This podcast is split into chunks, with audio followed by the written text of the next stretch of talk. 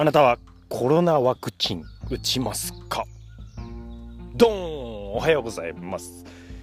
旅するマーケッター鳥坊主こと鳥山よしきです。今朝は長野県信濃町の森の中からお送りして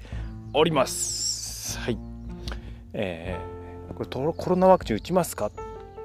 ていうことなんですけどまああの高齢の方にね、え日本では広がってきてで、えー、まあ若い人も順次案内が来て受けられるよなんてところなんですけれども先日僕の親友の、えー、辻君から LINE が来ましてですね突然なんだけれども鳥山はコロナワクチン打つ？と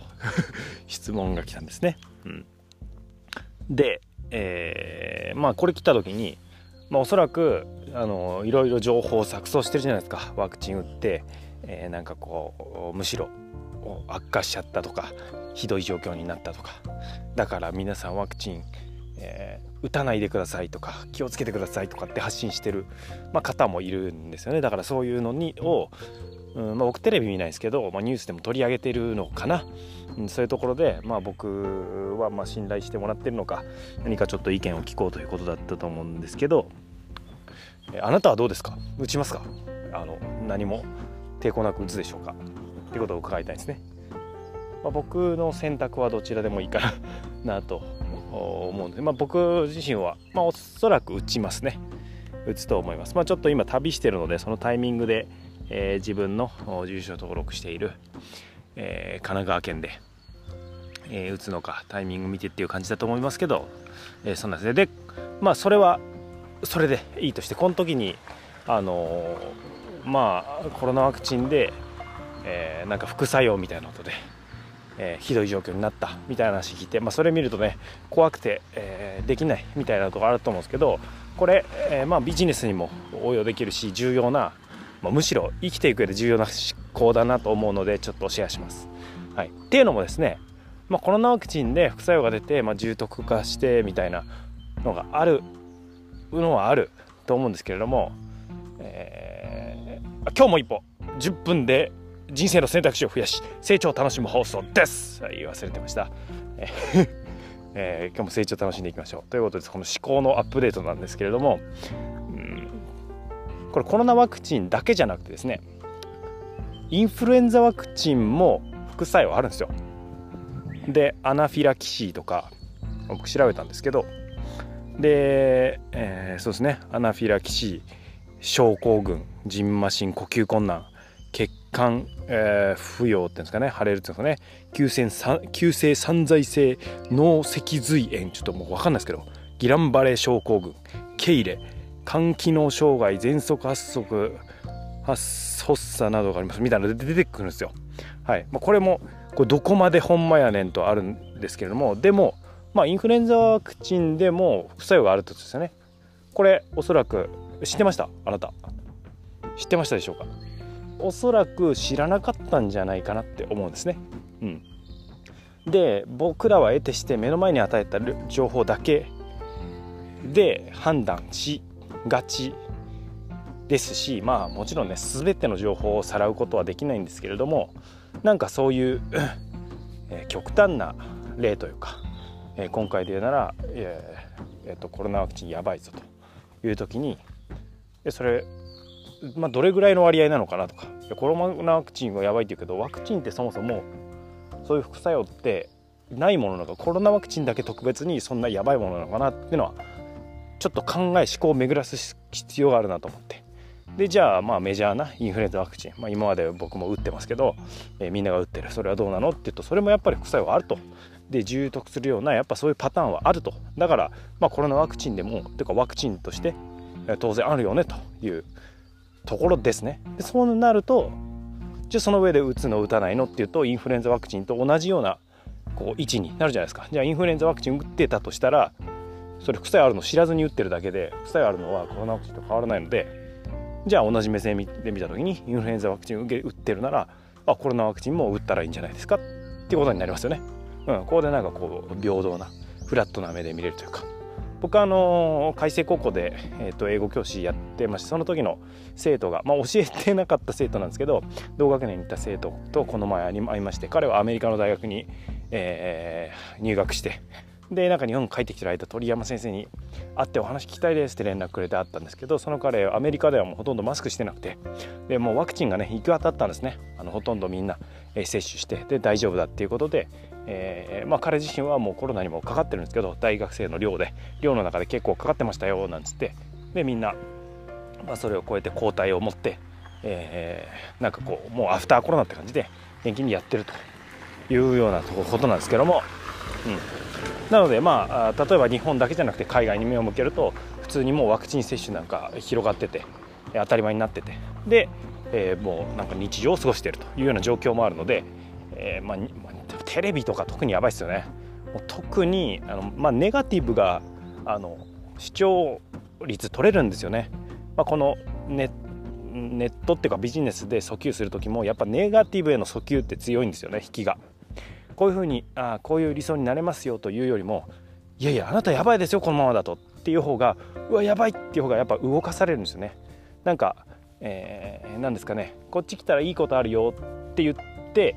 行くのかどうかっていうよりもそこいたらこんなやばいことになるよっていう方が動くと思うんですよ。わかりますかね？ゼロからプラスになる、えー、欲求よりもマイナスからマイナスを避けたいと。マイナスをゼロにしたいっていう欲求が強いので。なのでやっぱネガティブに反応しちゃうんですね。でそれは反応しちゃうのは、まあ、変えられないと思うので人間はそういうものと。でそれを分かっていればマイナスに強く反応しちゃうんだなという、まあ、これ マーケティング的に使うと上手に使うとより売れるみたいなことができますけども、うん、なのでマイナスに反応しちゃうんだなと。だからテレビっていうのは反応してくれた方が視聴率上がるじゃないですか。で視聴率上がるのが目的なので、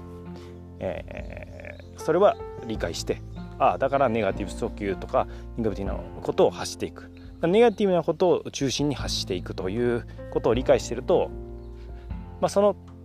結果僕は選ばないですよ。僕は触れないようにしてるんですね、うん、ネガティブそんな入れたくないんでネガティブ注入したくないんで自分に。っていうようなところですね。で、えー、まあ、ビジネスのっていうところに持っていくと、えー、これいいよとか。あるいは今の例で言うとこれやったらやばいよ。あなたこんなことこんな間違いしてませんか？っていうキャッチコピーとか結構引っ張れるんですけど、えー、例えば僕だったら「あなたポッドキャストでこんな間違いしてませんか?」っていうキャッチにしたら「え何何?」ってポッドキャストやってる人は気になるじゃないですか。うん、で、えー、なんか身のなんだろう身の自分の、え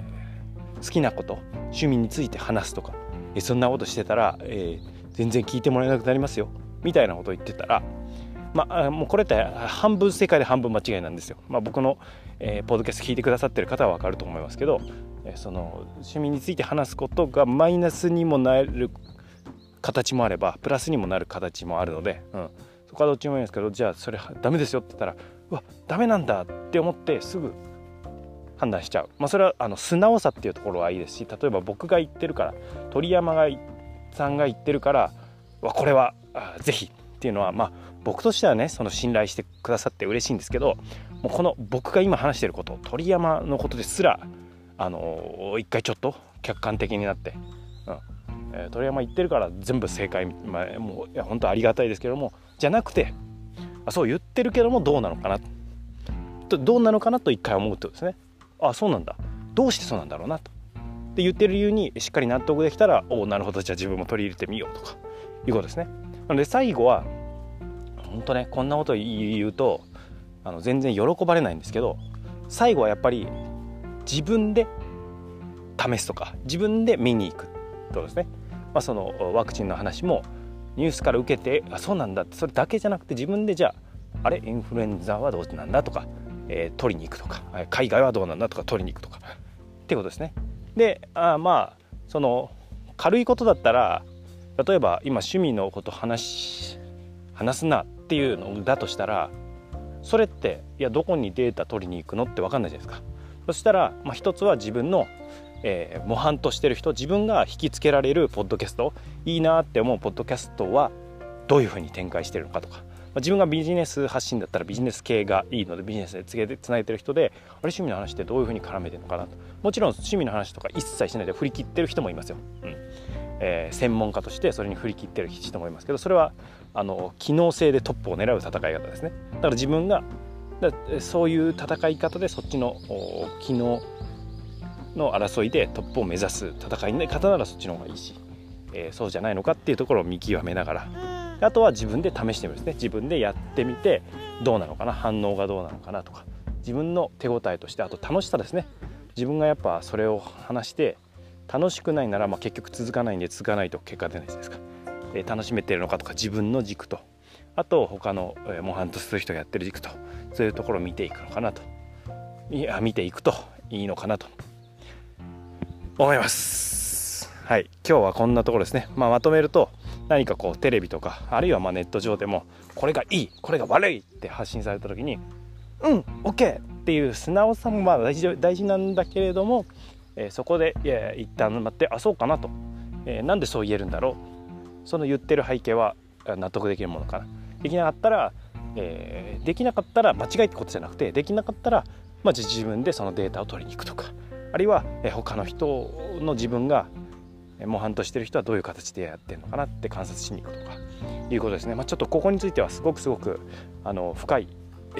たくさん話したい ことがあって、えー、これがいいよっていう、まあ、販売の仕組みだとか、えー、これが正解ですよとかいうのが全然違うと、まあ、今だとね L ステップっていうのがいいよっていうのを僕はちょっとパラパラ目にするんですけどツイッター上とか L ステ最強みたいな。いやでもあの僕普通にそれの教科書通りと外す教科書通りやってるのをぶっ壊したら売り上げ普通に2倍に上がり上がったんで 一概にそれが正解とは言えないよねみたいな、まあ、そこら辺の洞察ちょっともっと深くは